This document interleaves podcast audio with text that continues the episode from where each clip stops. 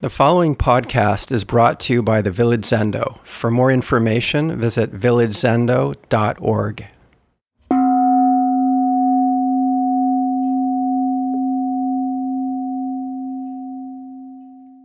My name is Jisei. I'm a senior student at the Village Zendo, and I'm talking from South Burlington, Vermont. So, yesterday, as we have all heard multiple times, the solstice was celebrated all over the world and in many different cultures. So, today is the first formal day of winter and the hours of sunlight are lengthening each day now, and the promise of spring in the months to come. So, this period at the end of a year and beginning of a new year is one of transition and transformation. May we bow down to the mysterious, mystical, unknowable, seasonal, energies of dissolution and formation, darkness and light, all that is hidden and unseen. Sunset, where I am, was at 4:16 today, a little over an hour ago. And it's dark now and very cold. How about where you are? In less than a week, on December 26th, some of us will arrive at the Garrison Institute in Garrison, New York for a year end retreat. And for me, it's been a long time pre COVID since my last in person session. And I'm very excited. And I'm also a bit anxious, which is usual for me uh, before session. So there will be those of us uh, practicing uh, in garrison and at a distance, um, intensifying practice wherever we find ourselves. I've been thinking a lot about ses- session, preparing, and setting an intention for the new year. So I thought I'd mention the annual ceremony um, at Garrison where we um, listen to the Doan sound 108 strikes of the huge, big, beautiful bell that Maezumi Roshi's family gave Roshi Enkyo after her teacher, Maezumi Roshi, died. And this ceremony has always been powerful, magical, and a mystical experience for me. The sound of the bell is rich and full. It fills the cathedral like space in which we sit in the dark. The sound vibrates and fills our bodies, listening together. The bell sounds and fades over and over 108 times, which is a special number. I can't explain it to you. I know it's the number of beads on a mala and that it has ast- astrological significance. Maybe somebody else can explain it. But for me, our Zen ancestors feel palpably present. Everyone, everywhere, throughout space and time. At the end, there's a ching ching. We get up from our seats. We form a line and chant, snake through the aisles until one by one, when it's our turn, each of us arrives at the big bell. And we lower ourselves to our knees and make a small seated bow in front of the huge, beautiful bell. One at a time, we strike the bell and silently make a vow. Release her intention and aspiration into the universe. That's what it feels like for me. I imagine that the stars in the dark night sky radiate with our faith and intentions, that our vows come to life as we each hold each other, listen, and bear witness. It's very moving. And I see that in each other's eyes and hear it in our voices chanting, everyone feeling full. There will also be a 108 bell ceremony online for those practicing at a distance. Zazen will begin at 7 and the ceremony is at 8:25. So all of us at Garrison and online are able to practice together, contemplate our lives, ourselves, and renew our vows going forward into the new year. So, in the upcoming days of intensive practice, we can allow our aspiration, intention to clarify and come forward. Sesshin is a wonderful opportunity. Once on a past retreat, someone offered the metaphor that Sesshin, sitting in silence for an extended period, functions like being tuned with a tuning fork.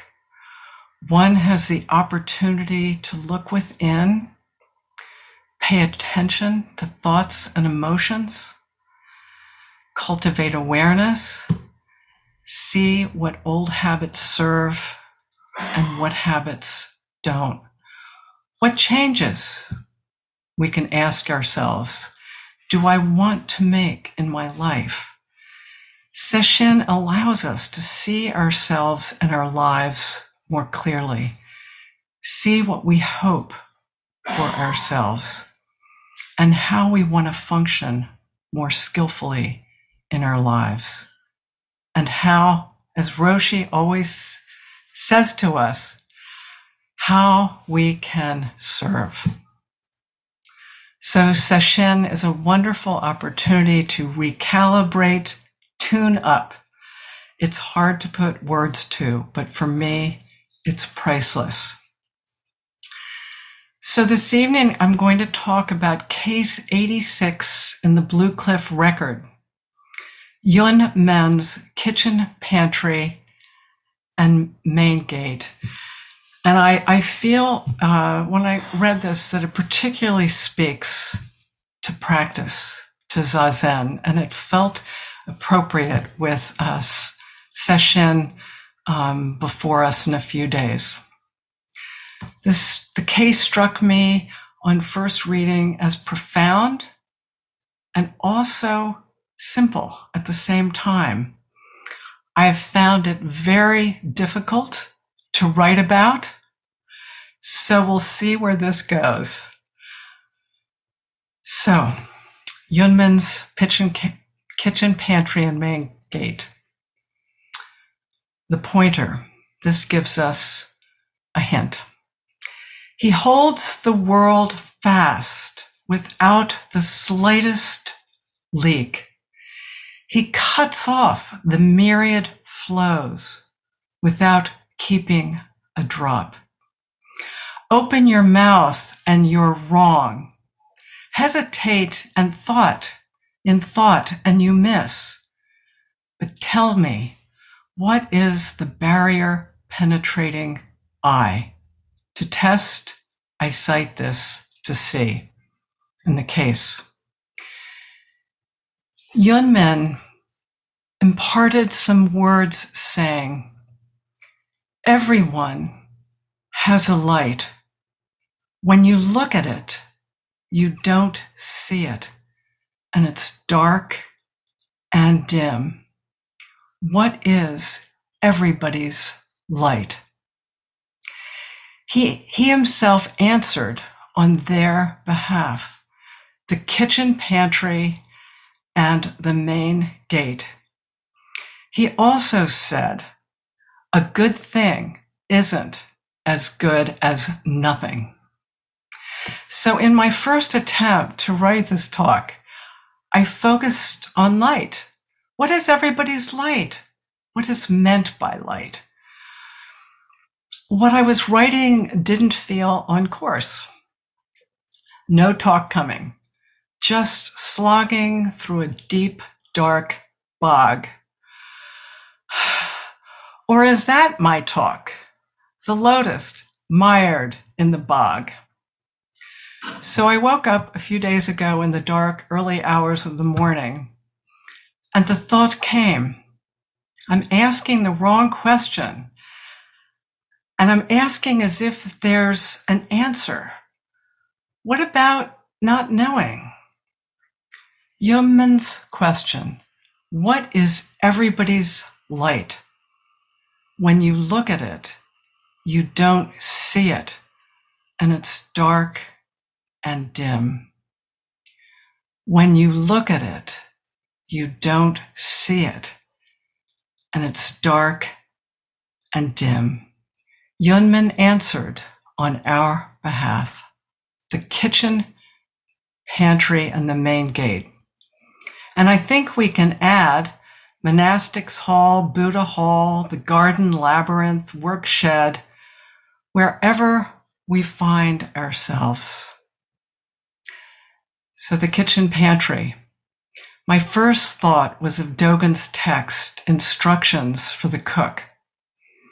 I thought of Ryoshin's moving talk a month ago in which he spoke of a dark time he had gone through and Ryotan Roshi's suggestion to read Dogen's seminal text. It led me to rereading this text and commentary in the book, How to Cook Your Life by Kosho Uchiyama Roshi. I found um, Uchiyama's commentary brilliant and inspiring. I too, like Ryoshin, had gone through a dark period in the past year. And I remember one particular afternoon, bone tired, feeling low, lying down in bed. I just wanted to fall asleep and disappear. I was also uh, grateful to have a number of years of practice, tools in my belt to help guide me in a diff- difficult moment. My understanding at the time was that a nap, self care was good. But then getting up after a while and going back to my chores, what needed doing was appropriate. Maybe a bit of cleaning, make dinner. At the time, I strongly felt my desire to bypass my feelings. So lying in bed that day, I remember thinking a lot about practice, staying with my experience, going through. Through is the operative word, stable and in touch with what was coming up, being real, taking the next step and the next step. Just do my best, whatever, wherever and after an hour with a sigh, I got out of bed and went into the kitchen. In time, I discerned the agency that I had at this time in my life about what I could control and couldn't control, and resolved to do my best. In instructions to the cook, Dogen powerfully communicates that our practice of Zazen, of what our practice of Zazen looks like, feels like through the, the work of the cook or tenzo, organizing, preparing, cooking, cleaning up, guiding assistance, being all in with the work. Dogen communicates the attitude of big mind to bring to all activities respect, generosity, way seeking, determination, full attention, conscientiousness. These are some of the words that he uses. The cook tends, needs to tend to all things, all activities herself, not leave work for others to do. Dogen communicates this big mind of caring and taking responsibility through his descriptions of ordinary, everyday activities. Carefully, with full attention, washing the rice, preparing the greens, handling all food with respect. So, going back to case 86, what is everybody's life? Yunmen, he himself answered on their behalf. The kitchen pantry and the main gate. He also said, a good thing is not as good as nothing. A good thing is not as good as nothing. I think Yunmen is referring here to the Faith Mind poem by Sen San. It begins The great way is not difficult for those who have no preferences. When love and hate are both absent, everything becomes clear and undisguised. Make the smallest distinction, however, and earth and heaven and earth are set infinitely apart. So just avoid ch- picking and choosing. Avoid this. Avoid, I like this and I don't like that. Our suffering is intensified by our likes and dislikes. I can confirm this by my own experience of liking, not liking, judging. When I get stuck in my likes and dislikes, my discriminating mind adds fuel to an already burning house. I think there's another aspect to this too. A good thing is not as good as nothing. And that is not adding layers of meaning and interpretation to what is in my life. I have a habit of being in a process of processing, of trying to interpret, add meaning, analyze on a deep, dark level. It can be intoxicating and it can make me feel important. I think at some point it takes me away from the reality of not knowing, of realizing that we can have insights, but we'll never know what's really cooking in ourselves or another or circumstances. It's a gift to be simple to meet what shows up with attention, curiosity, effort, do our best. This is what I think of as compassionate, real love, doing what is caring and respectful as best we can. And that is not always a tasty dish. When I can accept my life as it is with its 99 curves, not judging this is good or this is bad, I can appreciate my life as it is. So Dogen makes this point in instructions um, to the cook. He's, he writes, when you prepare food, never view the ingredients from some commonly held perspective, nor think about them only with your emotions. Maintain an attitude that tries to build great temples from ordinary greens, that expounds the Buddha Dharma through the most trivial activity. When making a soup with ordinary greens, do not be carried away by feelings of dislike towards them, nor regard them lightly. Neither jump for joy simply because you have been given ingredients of superior quality to make a special dish.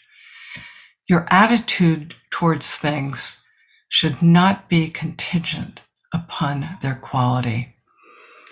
And further on in the text, he writes, These things are truly just a matter of course, yet we remain unclear about them because our minds go racing about like horses running wild in the fields, while our emotions remain unmanageable like monkeys swinging in trees.